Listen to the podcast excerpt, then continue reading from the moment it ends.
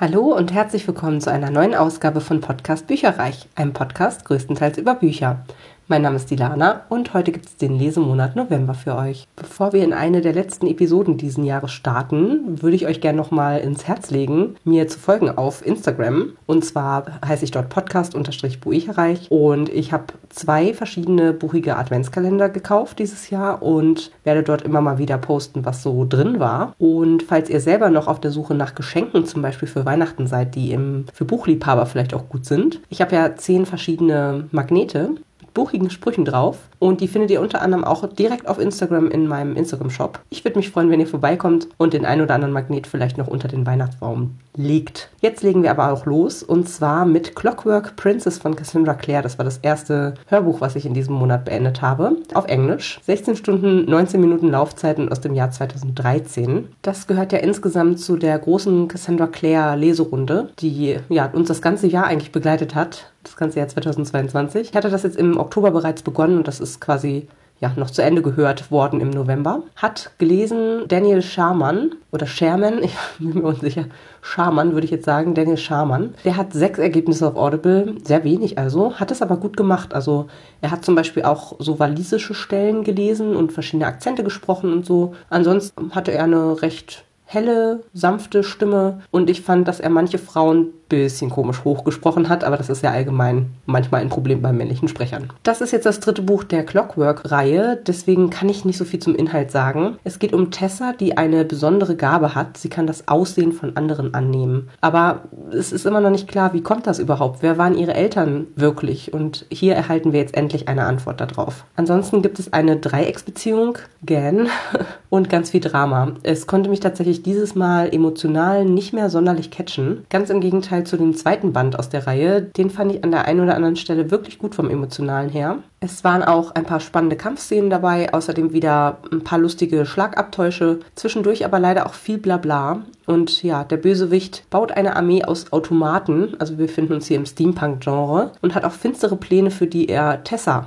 benötigt. Die Schattenjäger wiederum versuchen, Tessa zu retten und den Bösewicht ein für alle Mal zu besiegen. Was ich dabei nervig fand, war das Prinzip, jeder Topf muss einen Deckel finden, der übrigens auch in anderen Cassandra Clare-Reihen permanent zu finden ist und der dazu führte, dass selbst in dieser sehr großen Gruppe auch noch der letzte Charakter mit irgendwem angebandelt hat. Und das ist für mich tatsächlich unnötig. Witzig fand ich wieder einen Charakter, der sehr überspitzt als der verrückte Professor im Grunde gezeichnet ist und der immer nur mit seinem Kopf bei seinen irren Experimenten und Erfindungen ist. Den fand ich wieder klasse, obwohl er im letzten Band für die damaligen Umstände viel zu sehr auf seine Forschung fixiert war. Es gab auch ein paar Tode oder irreparable Körperschäden zu beklagen, aber eine Person taucht sogar wieder als Geist auf. Also wie bei allen Clare-Büchern fand ich, war es ziemlich 0815 Fantasy, allerdings mit viel Humor, durchaus spannend, war ganz okay. 3 Sterne. Das nächste Buch, was ich gelesen habe, ist ganz frisch eingezogen, Das kleine Bücherdorf Winterglitzern von Katharina Herzog, ist aus dem Rowohlt Polaris Verlag mit 351 Seiten und ist tatsächlich auch frisch im Oktober erst erschienen. Ich hatte das vorbestellt und zwar über die Buchhandlung Graff, die haben das signiert angeboten, weil es auch eins der 4 Bücher aus einem Bücher-Adventskalender war, den ich aber nicht bestellt habe, weil die anderen 3 Bücher mich nicht angesprochen haben. Und da habe ich gedacht, wenn ich das schon signiert irgendwo anders kriege, dann nehme ich es doch so auch sehr gerne. Und ich habe das Buch auch wirklich innerhalb von 2 Tagen weginhaliert. Es hat eine richtig schöne weihnachtliche Stimmung ausgestrahlt. Es hat mir total Lust auf einen Schottlandbesuch gemacht. Und es ist eine Contemporary Romance in der realen Welt. Leider mit geschlossener Tür. Ich hätte mir die ganz gerne offen gewünscht, aber war auch eine schöne Geschichte. Es wird übrigens auch noch einige weitere Storys im fiktiven kleinen Bücherdorf Swinton-on-Sea geben, wie das Nachwort der Autorin besagt. Vorbild für diese Stadt ist Wigtown, in der wohl tatsächlich auf knapp 1000 Einwohner 10 Buchläden, Antiquariate kommen und jedes Jahr ein großes Literaturfestival stattfindet, was ich sehr charmant finde. Also da gibt es ein echtes Vorbild für und das wird jetzt hier so ein bisschen nachgeahmt und zu den Bewohnern quasi Geschichten erfunden. In diesem ersten Buch geht es um Graham, der vor einigen Jahren seine große Liebe verloren hat und um seinen Sohn Finlay, der im Gedenken an seine Mutter einen Luftballon mit einem Brief versendet. Über Umwege gelangt gelangt dieser Brief dann an Vicky, deren Vater sofort die Erstausgabe von Alice im Wunderland auffällt, die Finlay auf einem beigelegten Foto in der Hand hält. Die könnte Millionen wert sein, was der Kunstauktionator auch weiß. Und da Vicky unbedingt die Filialleitung des Familienunternehmens in Berlin möchte, reist sie spontan ins schottische Niemandsland. Was Vicky dann in Swindon und Sea findet, hätte sie jedoch nie gedacht. Ein entschleunigtes, lebenswertes Leben, eine schrullig liebenswerte Dorfgemeinschaft und die große Liebe. Aber kann sie ihren Ehrgeiz und ihr altes Leben hinter sich lassen? Es hat mir echt gut gefallen. Ich konnte mich gut in das Buch reinfallen lassen. Es hat mich im Vorhinein wegen Alice im Wunderland auch angesprochen, weil ich das Buch einfach auch super gerne mag. Und es gab hier auch etliche Zitate aus dem Buch, sowie einen Buchclub, der zum Beispiel über Der Gesang der Flusskrebse diskutiert hat und eine Schmusesong-Szene in einem Pub, bei dem Ed Sheeran gespielt wurde. Vom Schreibstil her war es mir manchmal ein wenig zu einfach geradlinig und Ausrufezeichen wurden sehr gerne verwendet. Aber alles in allem, ja, werde ich sicher in das kleine Bücherdorf zurückkehren. Von mir 4 Sterne. Als nächstes habe ich gegriffen zu Lostl1f3 von Jay Kristoff. Das war ein Rezensionsexemplar aus dem DTV-Verlag mit 494 Seiten und ist auch frisch im Oktober erschienen. Und das habe ich mal wieder mit meiner Freundin Ramona zusammen in einer Leserunde gelesen und gehört ja auch zu meinem Projekt AutorInnen. Da hatte ich ja unter anderem Jay Kristoff mir vorgenommen, von ihm wirklich alles zu lesen, was bisher rausgekommen ist. Und da bin ich jetzt auch mit diesem und durch dieses Buch wirklich auf dem alleraktuellsten Stand. Weitere Bücher müssen erst noch übersetzt oder sogar geschrieben werden. Und ja, bin ich sehr, sehr stolz, dass ich das dieses Jahr komplett durchgezogen habe und wirklich super viele Sachen von ihm noch gelesen habe, weil ich ihn echt gerne mag. Und das fand ich auch wieder richtig super. Es war actionreich, toll ausgearbeitete Charaktere, eine große Portion Humor und es hat mich vom Setting wahlweise an Mad Max oder an The Walking Dead erinnert. Wir befinden uns nämlich in einer Jugenddystopie, die im ehemaligen Kalifornien spielt. Eine Klimakatastrophe hat das Land für immer verändert und es sind eigentlich nur noch wenige Städte bewohnbar. Ganze Landstriche sind verstrahlt. In dieser unwirtlichen Umgebung wachsen die Freundinnen Eve und Lemon auf, die sich Geld bei Roboterkämpfen dazu verdienen. Doch beide hüten Geheimnisse bzw. stecken tief in einer Tragödie, die noch viele andere Personen betrifft. In Band 2 kommen wir viel herum, müssen mit den Protagonistinnen schwierige Situationen durchstehen, Leben retten und den ein oder anderen Ego-Trip der Figuren aushalten. Ich habe das Buch mal wieder total inhaliert. Es hat mir echt gut gefallen. Es ist locker leicht geschrieben, mit super viel Humor eingeflochten, selbst bei dieser grausamen Welt, in der wir uns hier befinden. Und ich habe tatsächlich eine Booktuberin sagen hören, dass das Ganze basiert auf Anastasia Romanova und ihrer Geschichte sozusagen. Fand ich einen ganz spannenden Aspekt, da hatte ich irgendwie gar nicht vorher drüber nachgedacht. Und wenn man es dann so hört, dann fallen einem doch so 1, 2 Parallelen auf, sage ich jetzt mal. Von mir gibt es auf jeden Fall hierfür 5 Sterne. Dann habe ich ein Buch abgebrochen und es vom Sub entfernt, ohne es wirklich gelesen zu haben. Das fällt mir immer sehr, sehr schwer, aber ich habe es hier tatsächlich ja recht schnell entschieden, denn es geht um ein Buch, das hat zwar eigentlich nur so 100, ich weiß gar nicht, ich glaube 210 Seiten oder sowas, aber nach 20 Seiten hat es mich komplett geschmissen. Die Rede ist von Howards End von E.M. Forster, ist auch ein kleiner Klassiker, habe ich als englisches Taschenbuch von Bantam hier gehabt, ist im Jahr 1910 das erste Mal erschienen und es ist tatsächlich eng bedruckte Seiten in altertümlichem Englisch und ich habe das nicht lange durchgehalten, muss ich sagen. Es ist durchaus unterhaltsam geschrieben, aber, also vielleicht fange ich erstmal an mit dem Plot. Es geht um 2 Schwestern aus einer eher liberal-künstlerischen Familie, die eine Faszination für die kaufmännisch ernsten Männer der Familie Wilcox entwickeln und in diverse romantische Verwicklungen mit ihnen verstrickt werden. So vermacht die Mutter der Wilcoxes das Sommerhaus, Howards End eben, an die ältere Schwester Margaret, die später mit dem Hausherrn anbandelt. Ich fand den Schreibstil ziemlich aufgebläht. Also man hat wirklich in diesen 20 Seiten, das hätte man auch auf 2 schreiben können, sage ich jetzt mal. Und ich konnte die Faszination für die versnobten Wilcox-Männer nicht nachvollziehen, die extrem unsympathisch, fand ich, rüberkamen. Zum Beispiel sind sie der Meinung, Bediensteten müsste man nicht ordentlich behandeln und anstatt in die Diskussion zu gehen, findet Helen, also die jüngere Schwester, genau diese Einstellung richtig, richtig toll. Und das kann ich mir ehrlich gesagt, hier habe ich es auch hingeschrieben, 270 Seiten lang ist es, das kann ich mir einfach nicht 270 Seiten lang antun. Eventuell schaue ich mir mal die Miniserie dazu an, die gibt es für 10 Euro bei Amazon Prime. Ich werde das jetzt auch nicht bewerten in dem Sinne, ich habe es ja kaum gelesen. Ja, habe mir aber bei Wikipedia tatsächlich den Plot im Detail durchgelesen und ich glaube, viel besser wird es leider nicht. Und das ist mir nicht emanzipiert genug. Dann habe ich mich an meinen Plan gehalten und habe Maze Runner 3 in der Todeszone von James Dashner als Hörbuch gehört. Damit habe ich die Reihe im Grunde beendet, denn etwas anderes davon habe ich jetzt abgebrochen oder gar nicht erst gehört. Aber erstmal von vorne. Also das ist aus dem Silberfisch Verlag 2013 erschienen und 8 Stunden 43 Minuten ist die Laufzeit. Außerdem hatte ich es noch als E-Book, dementsprechend ist es doppelt vom Stapel ungelesener Bücher gewandert. Gelesen wurde das von David Nathan, der macht das wie immer top, kann aber leider den Inhalt nicht rausreißen, der Sprecher. Es war für mich ein absolutes Augenrollbuch, weil es komplett unlogisch war. Es ist halt einfach immer schwierig, meine Meinung dazu zu sagen, ohne zu viel zu verraten. Es geht um die Bekämpfung einer Pandemie durch Sozialexperimente. Macht total Sinn, oder? Anstatt dass klassisch wissenschaftlich ein Impfstoff versucht wird zu finden, werden Jugendliche durch grausamste, aufwendig inszenierte Kriegsschauplätze getrieben, in denen sie sinnlos sterben. Also es hat mir tatsächlich, der Sinn hat sich mir bis zum Schluss nicht erschlossen und so Wissenschaft auch nicht. Sozusagen. Also es war für mich totaler Quatsch, der hatte auch noch Längen, war nicht wirklich befriedigend aufgelöst. Ich habe dann auch die Filme nicht mehr geguckt, für mich 2 Sterne. Ich habe ehrlich gesagt auf diese Reihe keine Lust mehr und dementsprechend hatte ich noch die Vorgeschichte The Kill Order auf Englisch, 10 Stunden Hörzeit, das war mir einfach zu schade. Sozusagen darum. Ja, ich habe halt die ausführliche englische Inhaltsbeschreibung auf Wikipedia gelesen, das hat mir dann gereicht. Und am 1.11. soll übrigens, also diesen Jahres, ein Sequel rauskommen, das 73 Jahre nach Band 3 spielt. Also wer da Bock drauf hat und wem die Reihe gefällt, feel free, ein Sequel am 1.11. Also müsste dann ja theoretisch schon rausgekommen sein, auf Englisch zumindest. Hinterher habe ich zu etwas locker Leichtem gegriffen, Das Kind in mir will achtsam morden von Karsten Dusse aus dem Random House Audio Verlag, leicht gekürzt mit 7 Stunden 7 Minuten aus dem Jahr 2020, also auch noch gar nicht so alt. Gelesen vom Autor, das war jetzt quasi das 2. Buch aus der Reihe und das 1. Buch wurde noch von einem in Anführungsstrichen professionellen Sprecher gelesen und jetzt eben vom Autor, aber ich fand den ehrlicherweise überhaupt nicht schlecht, ich fand es echt gut vorgetragen, ja, habe ich keine Probleme mit. Dieser 2. Band in der Reihe rund um den gestressten Rechtsanwalt Björn Diemel, der gerne mal achtsam mordet, geht es um das innere Kind und wie Konflikte und Glaubenssätze aus der Kindheit auch im Erwachsenensein an einem nagen können und wie diese blauen Flecke quasi Reaktionen auslösen, die man so gar nicht möchte. Zum Beispiel kommt hier ein Kellner auf der Alm durch Björn zu Tode, weil er ihm einfach keinen Kaiserschmarrn mit eiskaltem Almdudler servieren wollte.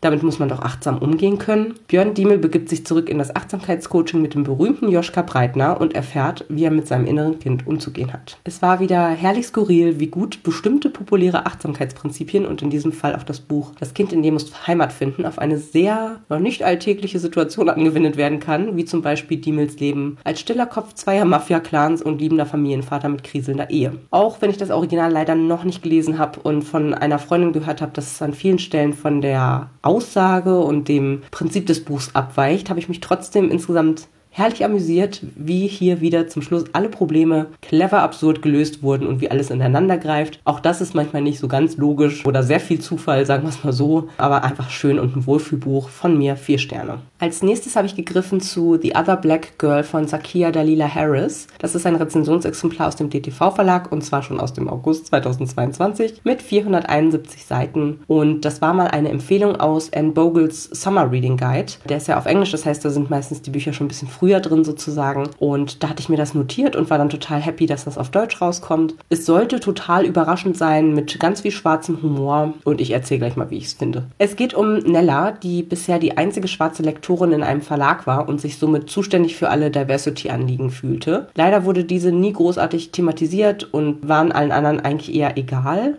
So kam es ihr vor und dann kommt Hazel und die stiehlt ihr die Show und das Alleinstellungsmerkmal. Die beiden geraten in eine Ellenbogenbeziehung, die sich sehr zuspitzt. Für mich als weiße Frau ein Fensterbuch sozusagen, also es gibt ja Spiegelbücher, wo man halt sich selber vielleicht drin entdeckt und eben ein Fensterbuch, wo man interessante Einblicke in andere Realitäten, in andere Lebensabläufe sozusagen bekommt und daher durchaus interessant und auch gut geschrieben. Allerdings fand ich es ziemlich krass und auch ehrlicherweise befremdlich, wie vollständig Nella sich auf ihr Schwarzsein fokussiert. Keine Situation, kein Wort, die oder das nicht auf die Goldwaage gelegt wird. Abends wird alles nochmal haarklein mit der besten schwarzen Freundin durchgekaut und es hat dazu geführt, dass sich für mich das Buch ein bisschen zog. Und ich habe mich auch gefragt, ob das wirklich so für schwarze Menschen ist oder ob das nicht hier quasi extra übertrieben wird, kann ja auch sein. Wenn es wirklich so ist, ganz furchtbar, ganz schrecklich und vor allen Dingen wie energiefressend. Also das ist ja Wahnsinn. Meine Schwester erzählte mir aber, dass ihr Freund auch oft der einzige Schwarze weit und breit ist, sage ich jetzt mal, dass er aber ziemlich tiefenentspannt ist und ja, so ein bisschen der Gegenentwurf zur Nella mit ihren sehr sensiblen Antennen vielleicht auch. Kann aber auch was damit zu tun haben, dass es vielleicht, das eine ist US, das andere ist irgendwie Deutschland. Weiß ich nicht, ob das nicht doch auch ein Stück weit vielleicht vergleichbar wäre. Wahrscheinlich kann man das nicht verallgemeinern, sondern das ist sicherlich für jeden einfach anders. Und das ist jetzt hier einfach eine Sichtweise, die geschildert wird, wo es eben wirklich, es dreht sich komplett das gesamte Buch nur darum. Es gibt eigentlich nichts anderes mehr in ihrem Leben. Und ich finde gut, dass viele Themen mittlerweile auch in den Medien angesprochen werden. Zum Beispiel von der permanenten Frage an Personen, die anders aussehen, woher sie wirklich oder ursprünglich kommen. dass das einfach nicht fein ist, über rassistische Pepsi-Werbung, die einen Shitstorm auslöst, weil sie den Erfolg von Martin Luther King klein macht. Ja, also diese ganzen Themen, die auch hier in dem Buch angesprochen werden, nur so kann man ja sensibilisiert werden und nur so kann jeder auch darauf achten, was er sagt, dass man damit andere Menschen nicht verletzt oder eben, ich sag mal, unterschwellig rassistisch, diskriminierend oder ähnliches ist, finde ich schon auch ehrlich gesagt sehr, sehr gut und sehr, sehr wichtig. Bei diesem Buch war so viel Fokus auf das Thema Rassismus, Mikroaggressionen und so weiter, dass ich es einfach irgendwann übertrieben fand. Und es war auch eine super lange Warmlaufzeit, fand ich. Auf den letzten, 5% kam dann der große Knall, der Twist, den ich aber leider auch mega komisch fand und im wahrsten Sinne des Wortes an den Haaren herbeigezogen. Deutlich gestrafter und mit einem anderen Ende wäre es also aufgrund der tollen Schreibweise, die es eigentlich hatte und dem Blick hinter die Kulissen für mich super gewesen, aber so gibt's von mir ein bisschen ratlose 3 Sterne. Das nächste Hörbuch, zu dem ich spontan gegriffen habe, war Wovon ich rede, wenn ich vom Laufen rede, von Haruki Murakami. Ist im Hörbuch Hamburg Verlag erschienen, mit einer Laufzeit von 5 Stunden, 4 Minuten aus dem Jahr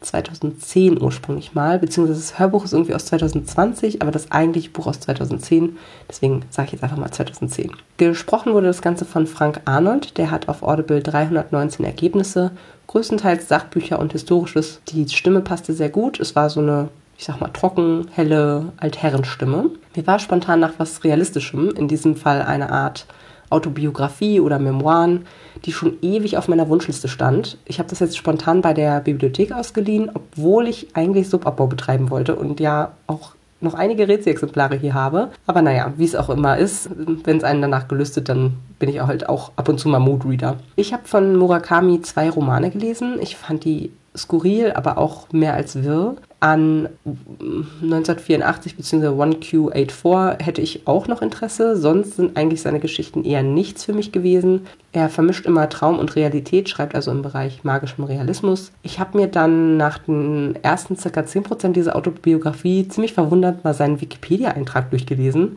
weil es im Hörbuch so wirkte, als sei der Autor in Amerika aufgewachsen, was aber nicht stimmt. Er ist allerdings kulturell sehr nah am Westen und seine Werke werden auch sehr stark davon beeinflusst. So hat er laut Wikipedia auch diverse englischsprachige Klassiker ins Japanische übersetzt. Die Autobiografie ist also absolut nicht chronologisch. Wir steigen hier im Gegenteil eher über das Alter ein. Murakami beschreibt, wie er im Urlaub immer mehr zum Laufen kommt als sonst, erzählt von seinen wöchentlichen Kilometerumfängen, seinen Paces und auch wie sie im Alter langsamer werden, wie er früher so viele Sportarten verfolgte, dass er beim Laufen nicht mehr wirklich besser wurde. Und er zieht eben auch oft Parallelen zu seinen Schreibroutinen oder allgemein zu seinem Vorgehen beim Schreiben. Zum Beispiel seien ihm Literaturpreise oder Kritik an seinen Büchern nicht so wichtig, da er wie beim Marathon eher seine eigene Bestleistung knacken will, auch wenn viele andere gleichzeitig mit ihm antreten. Es war ein interessanter Einblick in Murakamis Leben und Gedankenwelt, auch wenn er mir mit manchen Aussagen nicht gerade sympathisch wurde. So beschreibt er sich als totalen Eigenbrötler, der sich bei Konflikten zurückzieht, alles in sich hineinfrisst und es dann in abgewandelter Form in seinen Romanen verarbeitet. Und auch die Art, wie er beschreibt, wie furchtbar der Gedanke für ihn ist, den Marathon nicht mehr in 3,5 Stunden zu schaffen, war für mich ein bisschen Jammern auf hohem Niveau. So ein bisschen, ja, leicht eingebildet kam er die ganze Zeit rüber, weil er auch davon spricht, dass er eigentlich fast jeden Tag läuft und also es wirkte so ein bisschen snobistisch, ehrlich gesagt. So nach dem Motto, jeder, der nicht jeden Tag läuft, warum eigentlich nicht? Und ich bin ja was Besseres. Also so wirkte das leider das Ganze. Außerdem kam mir auch der japanische Aspekt von seinem Leben viel zu kurz, was ich auch irgendwie schade fand. Von mir für dieses Buch 3 Sterne. Und das letzte Buch für diesen Monat war City of Heavenly Fire von Cassandra Clare, aus dem Arena Verlag 2014 erschienen mit 896 Seiten. Das war jetzt der letzte Band der City of Reihe. Damit ist das Projekt Cassandra Clare für mich jetzt erstmal vorbei und ich muss bei diesem Gedanken leider sagen, überwiegt meine Erleichterung. Ich habe jetzt diese 6 City-of-Bände und noch 3 Clockwork-Bände in diesem Jahr gelesen und so langsam hängt es mir ehrlicherweise komplett zur Nase heraus, sowohl das Schattenjäger-Universum als auch Claires Schreibstil. Der Humor in dieser Reihe und auch dieses tolle Teamgefühl der eingeschworenen Protagonistengruppen haben mich positiv überrascht. Ansonsten ist es für mich, das habe ich auch schon mehrfach gesagt, 0815 Jugendfantasy bzw. Romantasy, die mich nicht überraschen konnte.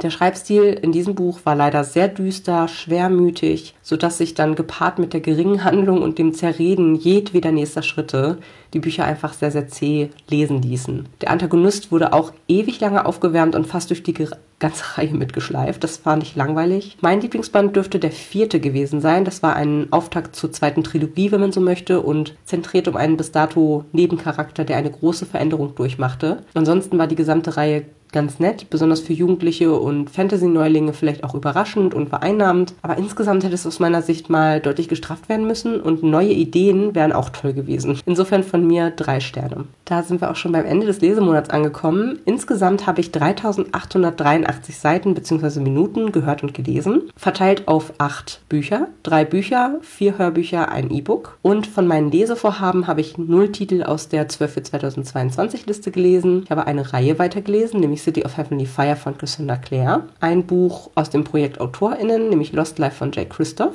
und meine aktuelle Subhöhe ist natürlich mal wieder gestiegen. Bei den Büchern sind es jetzt 92 ungelesene Bücher, das sind insgesamt 5 hinzugekommene. Ich habe 3 gelesen. Ich habe 1 angelesen und vom Sub entfernt. Das heißt also 4 Bücher sind sozusagen vom Sub runtergewandert. Ich habe aber 9 hinzubekommen. Spontan gekauft habe ich Am Ende sterben wir sowieso von Adam Silvera mit farbigem Buchschnitt. Das ist eine Sonderausgabe, die jetzt relativ frisch wohl rausgekommen ist, auf die mich meine Freundin Ramona aufmerksam gemacht hat. Und das Buch habe ich schon ewig auf meiner Wunschliste. Da musste ich jetzt einfach zugreifen. Dann war vorbestellt von der Chest of Fandom die City of Ghosts Trilogie von Victoria Schwab, auch mit farbigem Buchschnitt. Außerdem mit farbigem Buchschnitt gekauft ist Treason of Thorns von Laura E. Weymouth und The Ark von Ben Oliver. Das war auch eine Vorbestellung, ebenfalls mit farbigem Buchschnitt beide. Und dann hatte ich noch Bücherbüchse-Vorbestellungen, die auch angekommen sind. Und zwar Lupus Noctis von Melissa C. Hill und Lightlark von Alex Aster. Und da ja der erste Advent noch in den November gefallen ist, in meinem Chest of Fandoms Adventskalender war An Ocean Full of Secrets von Hannah Frost enthalten. Bin ich sehr, sehr gespannt drauf.